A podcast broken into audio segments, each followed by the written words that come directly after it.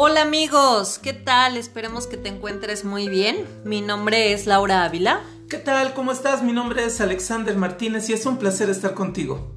Hoy nuevamente aquí en el Al Buen Entendedor tenemos una gran invitada. Hoy estamos felices de poder contar con su presencia. Y bueno, pues bienvenida. Eh, me encantaría hablar un poco de ella antes de que la escuchen, porque sé que esto causa expectativa y emoción. Ella es eh, licenciada Nonancy Pardo de la Cruz. Ella es coach ontológico y organizacional con diseño sistémico, aquí ya nos explicará qué es eso más adelante. Eh, tiene una certificación en diseño y ejecución de talleres de desarrollo personal y de liderazgo. Bienvenida, Nona. Qué bueno que estás aquí. Hola, buenas tardes, ¿qué tal? Gracias, Alex. Gracias, Lau, por la invitación. Es un honor para mí estar aquí compartiendo este tema que para mí es de mucha ayuda y de mucho interés para toda la sociedad. Es un tema bastante interesante, presúmenos Alex. ¿Cómo el día de hoy vamos a hablar de los límites en el amor vistos desde los ojos de una chica empoderada, de una chica con entrenamiento en coaching ontológico. Bienvenida, Nona. Gracias Alex por la presentación y pues bueno, para mí es de vital importancia hablar sobre límites en el amor y empezamos por saber qué son los límites.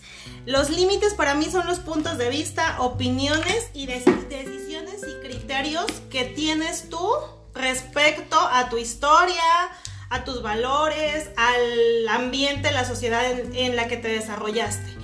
Y cuando sentimos que los están transgrediendo es cuando requerimos poner un alto, sobre todo en nuestras relaciones de pareja, que es cuando comúnmente permitimos que transgredan nuestros valores, que sobrepasen nuestros límites.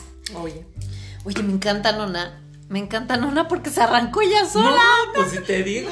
No le hacemos falta. No, no, no, ya le sobra pólvora, ya trae el tema en la mano. Y eso es lo que me encanta, ¿no? De los coaches, que tienen esta, esta iniciativa y esta energía tan bonita y tan vital. Oye, pero muy interesante. Antes de, a mí me gustaría entrar por, por algún sitio, antes de hablar de la vida en pareja. Nona, quisiera que me platicaras si tú consideras o no y por qué que eh, estos límites se empiezan desde niños. Cuando uno se siente quizá no lo suficientemente eh, confortable en cualquier tipo de relación, incluso una amistad, y, y, uno va creciendo con estas ideas de o te aguantas o lo expresas o lo detienes. ¿Qué onda con la crianza y los límites?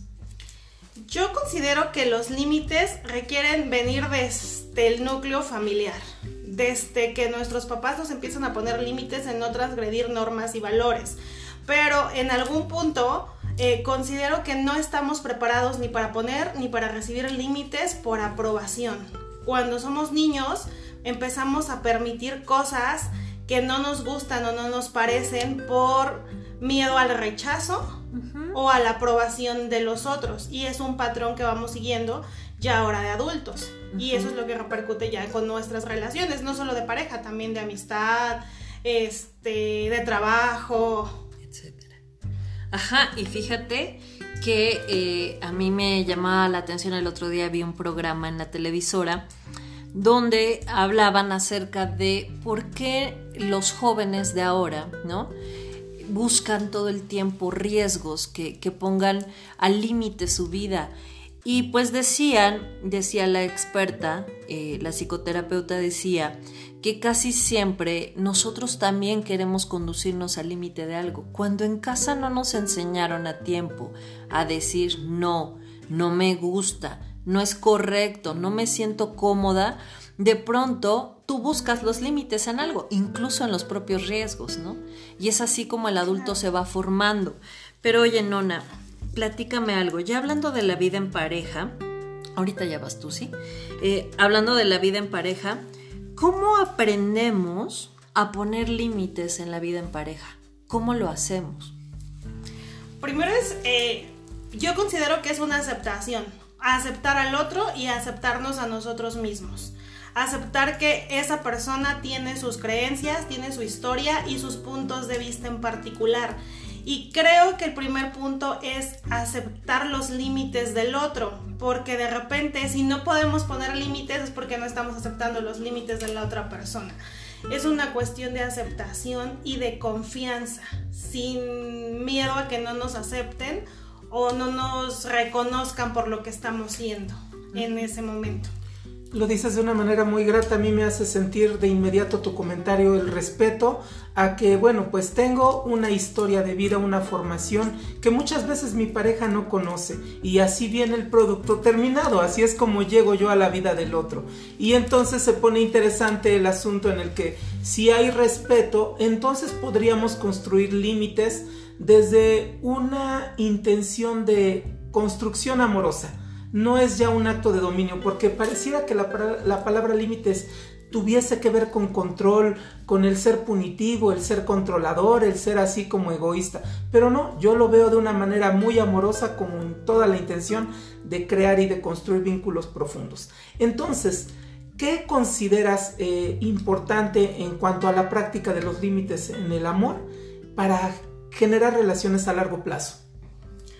Primero, aceptar al otro tal cual es. Y no permitir que transgredan nuestros valores y nuestras creencias. En el coaching tenemos declaraciones fundamentales que día con día las estamos manejando, que es no, basta, no puedo permitir esto y no sé. Son declaraciones que realmente requerimos llevar a cabo en una vida en pareja. El decir no de repente nos cuesta un poco por miedo a saber qué es lo que el otro piense o qué es lo que el otro opine. no es, no elijo esta situación, no voy, este es mi espacio, esta es mi, mi vida, esta es mi intimidad. No, el valor de aprender a decir no cuando algo no nos está pareciendo. Y la importancia, bien lo mencionas, de la comunicación. Claro que puedo tener algunas concesiones y practicar este amor agape donde puedo dejarme un poquito de lado por complacer al otro, pero no, no todo el tiempo. Es importante que me construya yo a mí mismo, permitir que mi pareja crezca y de ahí la importancia del tema, ¿no? Claro, y también otra aclaración es, sí, sí puedo permitir esto, esto no transgrede mi integridad ni mi intimidad y sí puedo eh, con esta situación, es decir, sí, sí elijo dar ese paso, como decías, por complacer al otro sin que me esté afectando a mí y sin que me esté haciendo daño. De repente, cuando no ponemos límites es porque nuestra cabeza o nuestro cerebro empieza a, empieza a procesar de que no nos van a aceptar, que nos van a dejar, que nos va a hacer daño. Y es ahí cuando tu corazón o tus sentimientos no están conformes. Ahí es donde es un foquito donde dices no estoy poniendo límites, aunque mi cabeza diga sí, pero si hay una emoción que no me está gustando es porque estás transgrediendo tu intimidad. Claro, ¿no? Y, decías hace rato, eh, una forma de poner límites es entender al otro, entender que no va a ser como yo quiero que sea. Él debe de entender que yo tampoco soy como él precisamente estaba esperando que fuera, pero eh, creo que en, esta, en, este, en este pensarnos como en salvaguarda, de nuestra dignidad, de nuestro espacio amoroso dirigido a nosotros mismos. ¿Cómo, ¿Cómo es que alguien aterrizado en esta falta de límites va perdiendo este amor propio, Nona? Ok, pues para empezar, creo que el tema de amor propio es muy amplio. Precisamente si no me amo, no me acepto. Y si no me acepto, pues voy a empezar a buscar la aprobación de todo mundo de mi pareja, de mis amigos, de mis jefes, y entonces empiezo a no poner límites y a permitir que hagan cosas o hagan de mí lo que los demás elijan.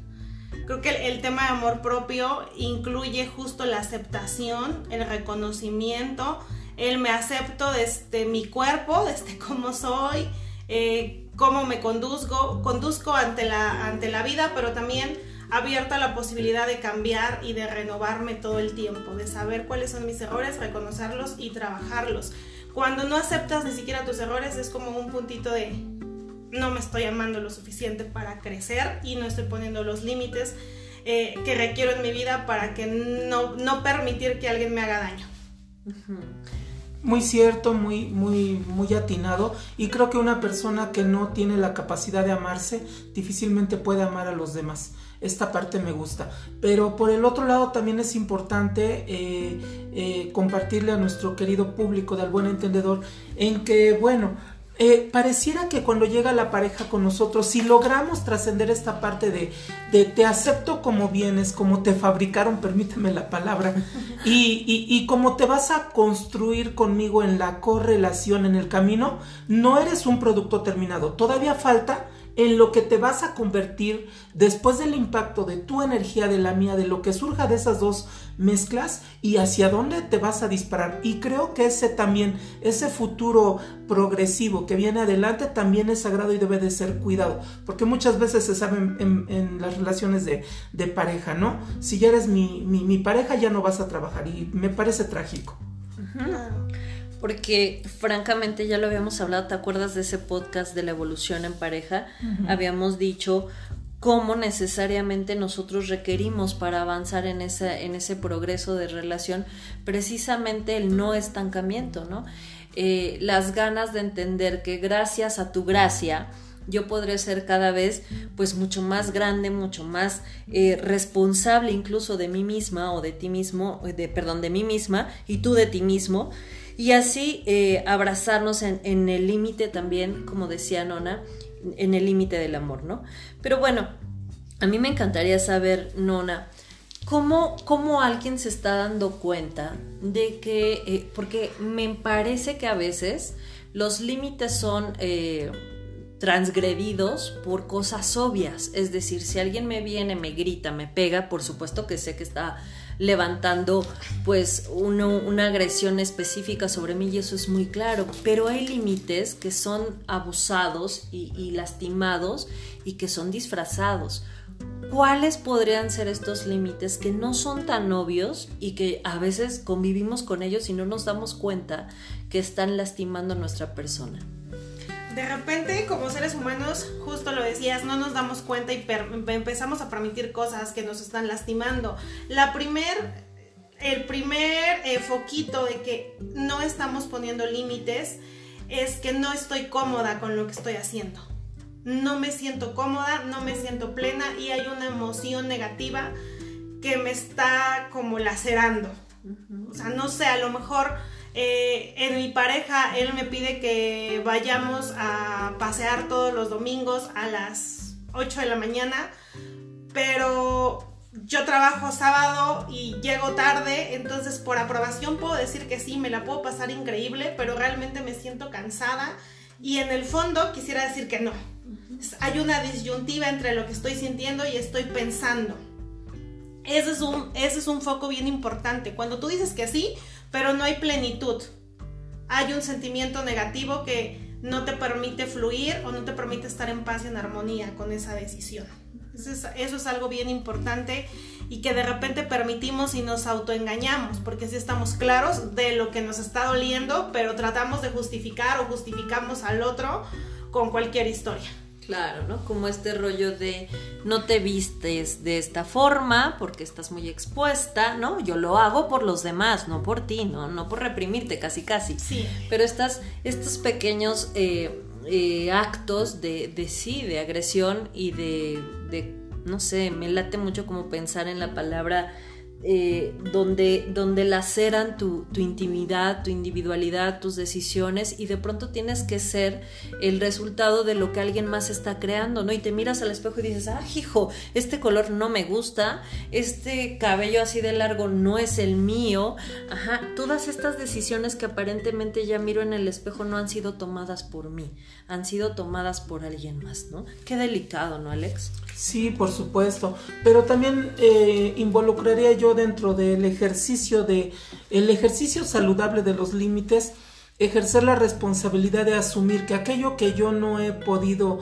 dejar muy claro en la comunicación también lo tengo que asumir. Si estoy incómodo también es porque algo no he podido comunicar asertivamente y de ahí la importancia de los famosos feedbacks o de la retroalimentación dentro de la relación de pareja que a mí me parece maravilloso, es una manera de, verme en un espejo desde un ángulo en el que no puedo verlo por mí mismo cómo piensas tú de esto, Nora?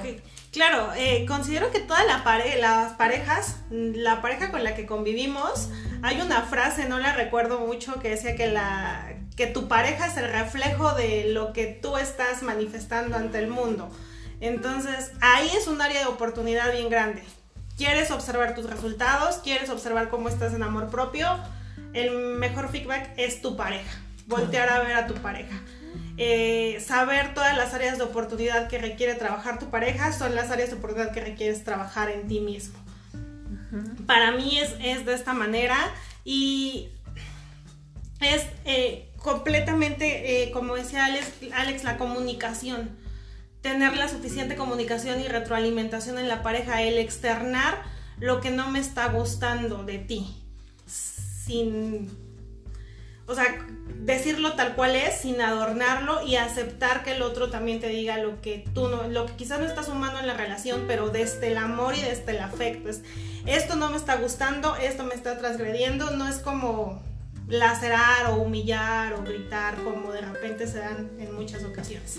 Y se dice muy fácil, ¿verdad, Nona? Eh, decir, bueno, te voy a retroalimentar, voy a hacerte mencionar eh, de algunos detalles que no están funcionando entre nosotros, pero la pregunta es, verdaderamente tengo la capacidad, la apertura, la humildad y el desarrollo, me voy a atrever a decirlo de esta manera, este desarrollo evolutivo espiritual para soportar que alguien me diga mis errores, yo creo que es de los retos más complicados, no solo en las relaciones de pareja, cuando un hijo viene y te da un feedback o una retroalimentación de esta naturaleza, ¿cómo hiere? Un hermano. ¿Cómo hiere un hermano, un socio, este, no sé, no sé, con quién te andes dando de besos. Y este, llámese como se llame la cosa esa, o criatura o quimera. Pero, pero vaya, yo creo que es el reto más importante de los límites. Si estoy en una relación comercial o de cualquier naturaleza con alguien, deberé de saber que, estoy expuesto a este crecimiento, no lo voy a llamar como límite, a este crecimiento espiritual de verdaderamente ser transformado por la mirada del otro. Claro, es todo un reto porque es tener el valor de aceptar que no me está funcionando a mí y mirar esa área de oportunidad. Y de repente no podemos poner límites porque no aceptamos los límites del otro. Y porque no aceptamos que el otro venga y nos diga lo que está observando de nosotros que no nos gusta. Porque tenía, como dice Alex, tienes razón Alex, no, no aceptamos lo que el otro nos dice, el jefe, el hermano, el papá, el hijo pues menos lo vamos a aceptar de una pareja. Pero aquí sí tener es, la, valentía de aceptar primero qué es lo que no nos está funcionando a nosotros y aceptar los límites del otro. Porque si no tenemos la capacidad de que nos pongan límites, pues obviamente tampoco vamos a poner límites con lo que estamos pidiendo o, o este, anhelando del otro.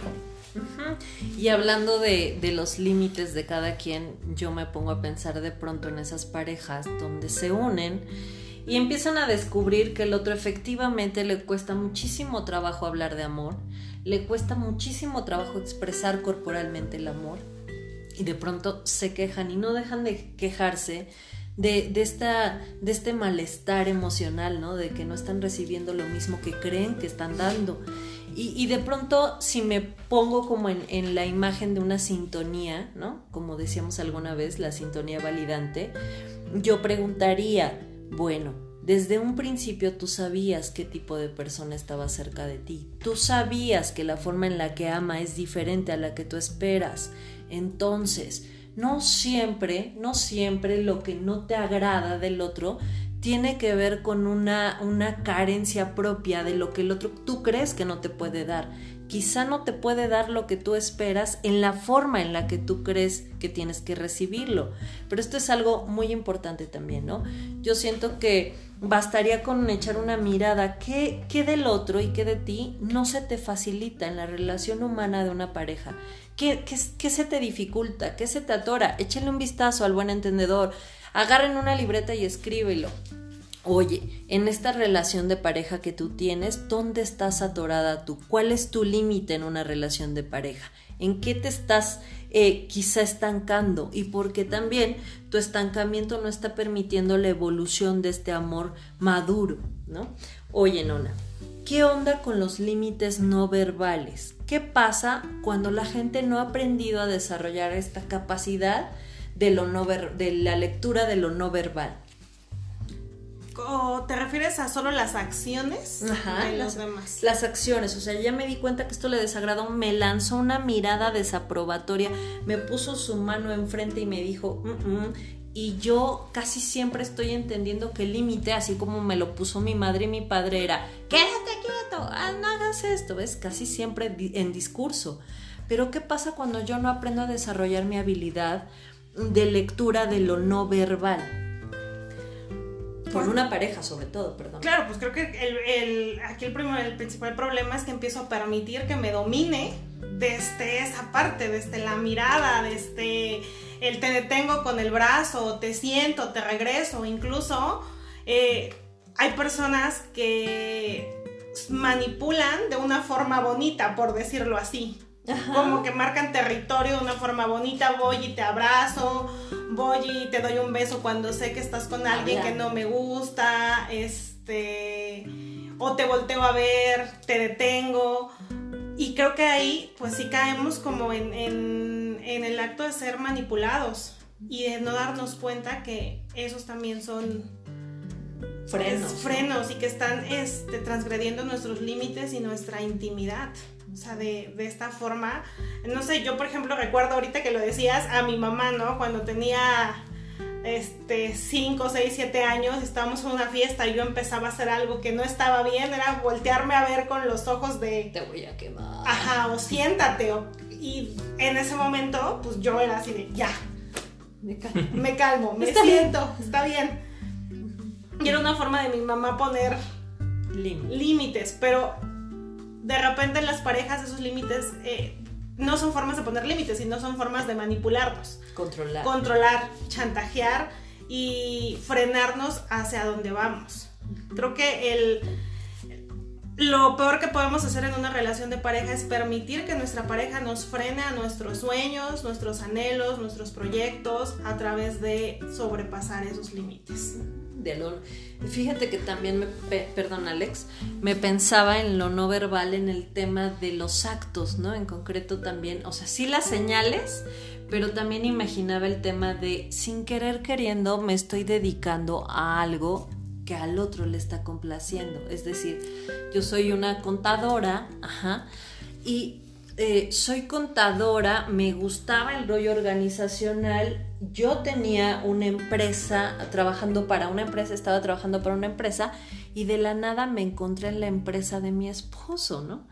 Y, de la nada me di cuenta que yo no soy contadora en la empresa de mi esposo, sino que soy vendedora, ajá. Y esos límites también me parecen importantes. Cuando volteas a ver tu sentido de vida y te estás dando cuenta que todo lo que se está construyendo alrededor de este sentido de vida no tiene que ver contigo, sino con el proyecto de vida de alguien más, Dios mío, qué susto, qué horror. No sé, a mí me da la impresión de que tengo que detenerme ya. Claro, porque entonces tu mundo empieza a girar alrededor del otro y no empiezas a tener una vida propia. Empiezas a, a- a actuar en el mundo del otro y permitir que, el- que la otra persona, este, pues, desde hasta cierta forma, pues maneje y controle tu vida. Entonces, es aquí donde decías, para y observa cómo está tu relación de pareja. Si realmente estás teniendo una individualidad, porque en las parejas yo sé que es co-crear juntos. Un me comparto contigo, te compartes conmigo, pero yo tengo mi mundo, mi espacio, mis sueños, mis proyectos Claro. y tú los tuyos. Y no soy tu empleado. claro. No, sí, claro. Y no soy tu empleado, ni soy tu mamá, ni soy tu Papá. papá, nada. O sea, sí está padre el co-crear una relación con una persona, pero sin permitir que esa persona se vuelva tu mundo, tu parte de su mundo y que eh, te des cuenta que ya no tienes una vida propia, sino que empieza a girar todo alrededor de, de él o de ella. Bien. Hay una herramienta que regularmente yo utilizo con algunos pacientes cuando vienen a terapia de pareja y que regularmente no es muy bien vista o no se conoce. El baúl de las causas perdidas le llamo yo. Esto quiere decir que yo sé que dentro de lo que recibo de mi pareja en su personalidad, en su formación, hay cosas que no son negociables, hay cosas que no puedo cambiar, hay cosas que ni siquiera me atrevería a, a- a querer modificar, porque la gente es como es. Y entonces lo bonito de esto es saber que hay puntos en donde yo no me voy a poder ni siquiera estirar, ni confluir, ni ser complaciente, ni siquiera estaré dispuesto a practicar este amor agape en donde, bueno, simple y sencillamente no estoy dispuesto a más. Pero es hermoso cuando se, cuando se, se habla, cuando se estipula, cuando la gente, eh, tu pareja, sabe, sabe cuáles son tus límites. Y entonces, pues es una manera también muy grande de, de amar al otro, aceptarlo tal y como es, con todas sus, sus variedades, incluso sus obscuridades. Claro, así es. Para mí, tener una relación de pareja es aceptar la dualidad de la otra persona, tanto su luz como su oscuridad, como el yin yang.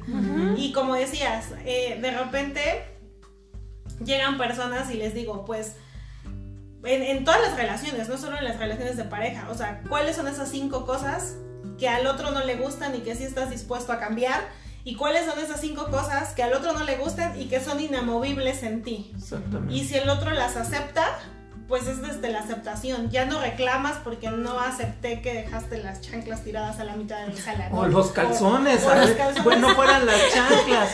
No, ya. pero, pero los calzones puede ser una buena señal. Los sí, pero no mojados en el baño, eso no es nada erótico. En, en, los calzones enrollados en el baño y mojados, ¿no? O sea, ya más dramático. Ya a lo mejor son como cositas que nos puede dar risa, pero que ¿No? si yo acepté que dejaras los calzones tirados en el baño mojados, pues ya no tengo por qué enojarme contigo, que eres mi pareja, por el, la misma situación de los calzones, ¿no? Porque ya lo acepté, es algo que tú no vas a cambiar, porque así lo aprendiste desde pequeño. Cositas así como el, ok, puedo aceptar esto de mi pareja, pero esto no lo puedo aceptar. Y si no lo puedes aceptar porque te lastima, te transgrede, te hace sentir mal, afecta tus emociones, ahí sí es cuando no estás poniendo un límite.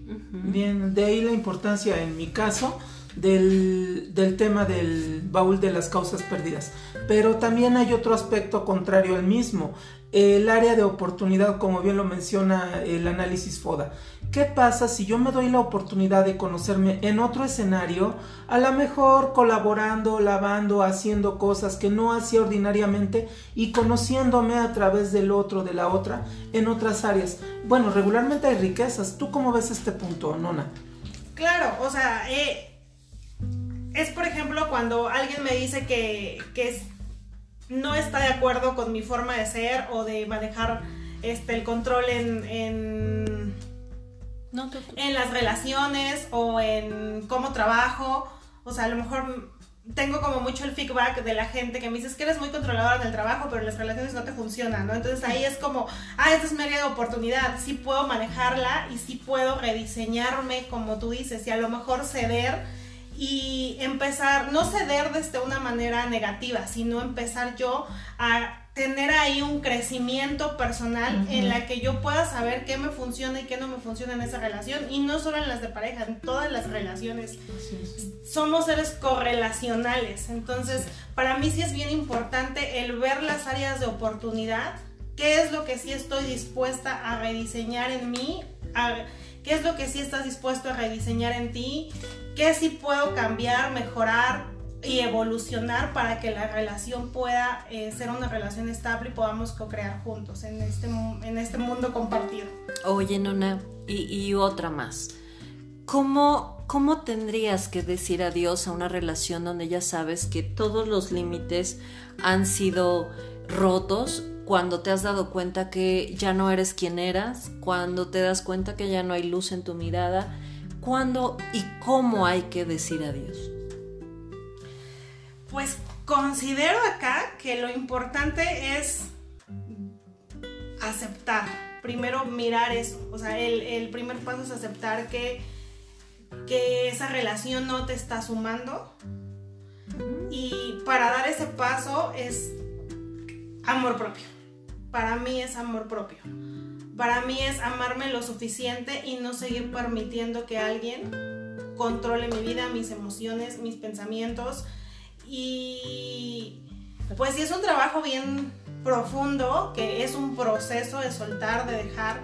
Pero para mí primero es poner en una balanza si me está sumando o no me está sumando. Si no me está sumando, siempre he dicho, elige a favor de ti. Elige a favor de ti, reconstruye esos sueños que dejaste por esa persona observa, para y ve esa parte de, de, lo que no, de lo que no funcionó como aprendizaje, pero para mí si ya está rota una relación, no puedes arreglar algo que ya se rompió. Es empezar a reconstruirte primero a ti como persona después de una relación fallida y que te dejó rota. Y creo que el primer paso es reconstruirte a través del amor propio, ver qué dejaste de ser, quién dejaste de, qué dejaste de hacer, eh, por qué permitiste esa parte. Hay algo que escuchaba hace unos días, eh, ese hueco que sentimos cuando alguien se va, ni nada ni nadie lo puede llenar. Únicamente tú como, como persona, como hombre, como mujer, el empezar a hacer hábitos eh, poderosos para ti, el darte cuenta que nadie más va a este, manejar tus emociones. Creo que el error más grande de las personas es permitir que el otro defina si estamos contentos, felices, alegres, tristes o enojados. O inspirados. O inspirados.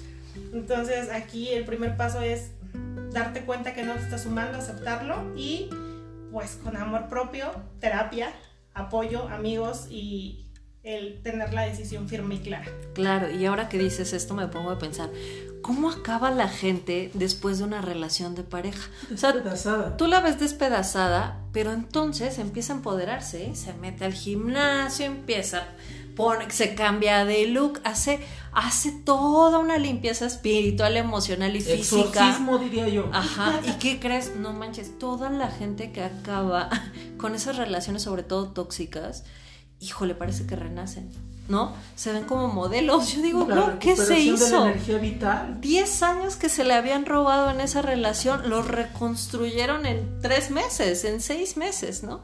Yo siempre creo, para nuestro querido público de Al Buen Entendedor, porque ya casi nos vamos, Nona, te agradezco con el alma tu, tu aceptación para, para estar aquí con nosotros, a, a esta invitación, pero bueno, yo siempre he pensado para ustedes y para cada uno de nosotros, que eh, cuando uno define estar con alguien, cuando uno elige estar con alguien, porque esto no es cosa del destino, ojo, has hecho una elección, cuando uno elige tiene que aprender que sobre todo, sobre todo lo que vivas, tiene que existir un ente individual que rescatarse todos los días en esa relación de pareja y que ese, ese ente que, te da la chispa de ser quien eres, eh, la, voluntad y las ganas de convivencia con el mundo, con, con lo demás, eh, no se pueden perder con el otro. Importante que te quedes esto de tarea. Si tú sientes que estás perdiendo gran parte de lo que a ti te gusta hacer, ojo, detente ya, no, no, no basta con decir, quizá, hay, mucha gente, nona, hay mucha gente que dice, no, yo ya no quiero. Y entonces viene el otro y le convence y sopas caen, ¿no? Entonces yo digo, quizá lo que estés requiriendo en este momento es eh, una ayuda terapéutica. No te niegues a la posibilidad de tomar valor y fuerza a partir de esta inversión, ¿no? Porque hace falta en ocasiones entender desde otra mirada cuál sería el acompañamiento que tú estás esperando y por qué además esta, como tus tres o cuatro relaciones pasadas, están terminando con lo mismo. Una infidelidad, una serie de mentiras, una serie de obsesiones, una serie de dependencias. Entonces estaría muy padre que echemos un vistazo en esto y pues ya ya me callo. se inspiró, se inspiró la Laurita y se siguió. Perdóname, nona. O el gordo en tobogán, iba a decir gordo, gorda, pero no, esto ya es parejo, gordo y gorda en tobogán. Bueno, pues tiempo fuera, nona, es un placer estar contigo. He coincidido contigo ya en el entrenamiento de coaching, una experiencia maravillosa, transformacional, sí, muy fuerte y, y creo que es, es como que eh, seleccionar más a la gente que pueda hacer más de ese tipo de perfil, pero muy significante. ¿Quisieras compartirnos algún teléfono, algo que quieras dar a conocer? Porque seguramente la gente se va a enamorar de los conceptos que, que nos compartes amorosa y generosamente. El proyecto, Nona, cuéntanos de tu super proyecto de la libélula, porfa. Háblanos de la libélula, Nona. Ok, pues estoy iniciando en este momento un proyecto. Primero los invito a que, a que me sigan en mi página de Facebook y de Instagram. Estoy como Coach Nonansin. Eh, ahí les voy a estar subiendo información acerca de los talleres que voy a estar dando en línea en este momento y también de la agenda que está diseñada exclusivamente para mujeres, donde hablamos de amor propio, poder, liderazgo, equilibrio, entender que el equilibrio no es que estés perfecta en todos los ámbitos de tu vida, sino que puedes tener errores, caídas, pero dispuesto a trabajarlos. El, el entender y amar tu dualidad en ese yin yang desde tu luz y desde tu obscuridad. Eh, Mujer Libélula está diseñado exclusivamente para mujeres. Eh, si tú eres un chico y nos estás escuchando, por supuesto que también hay muchas cosas que aprender de esto.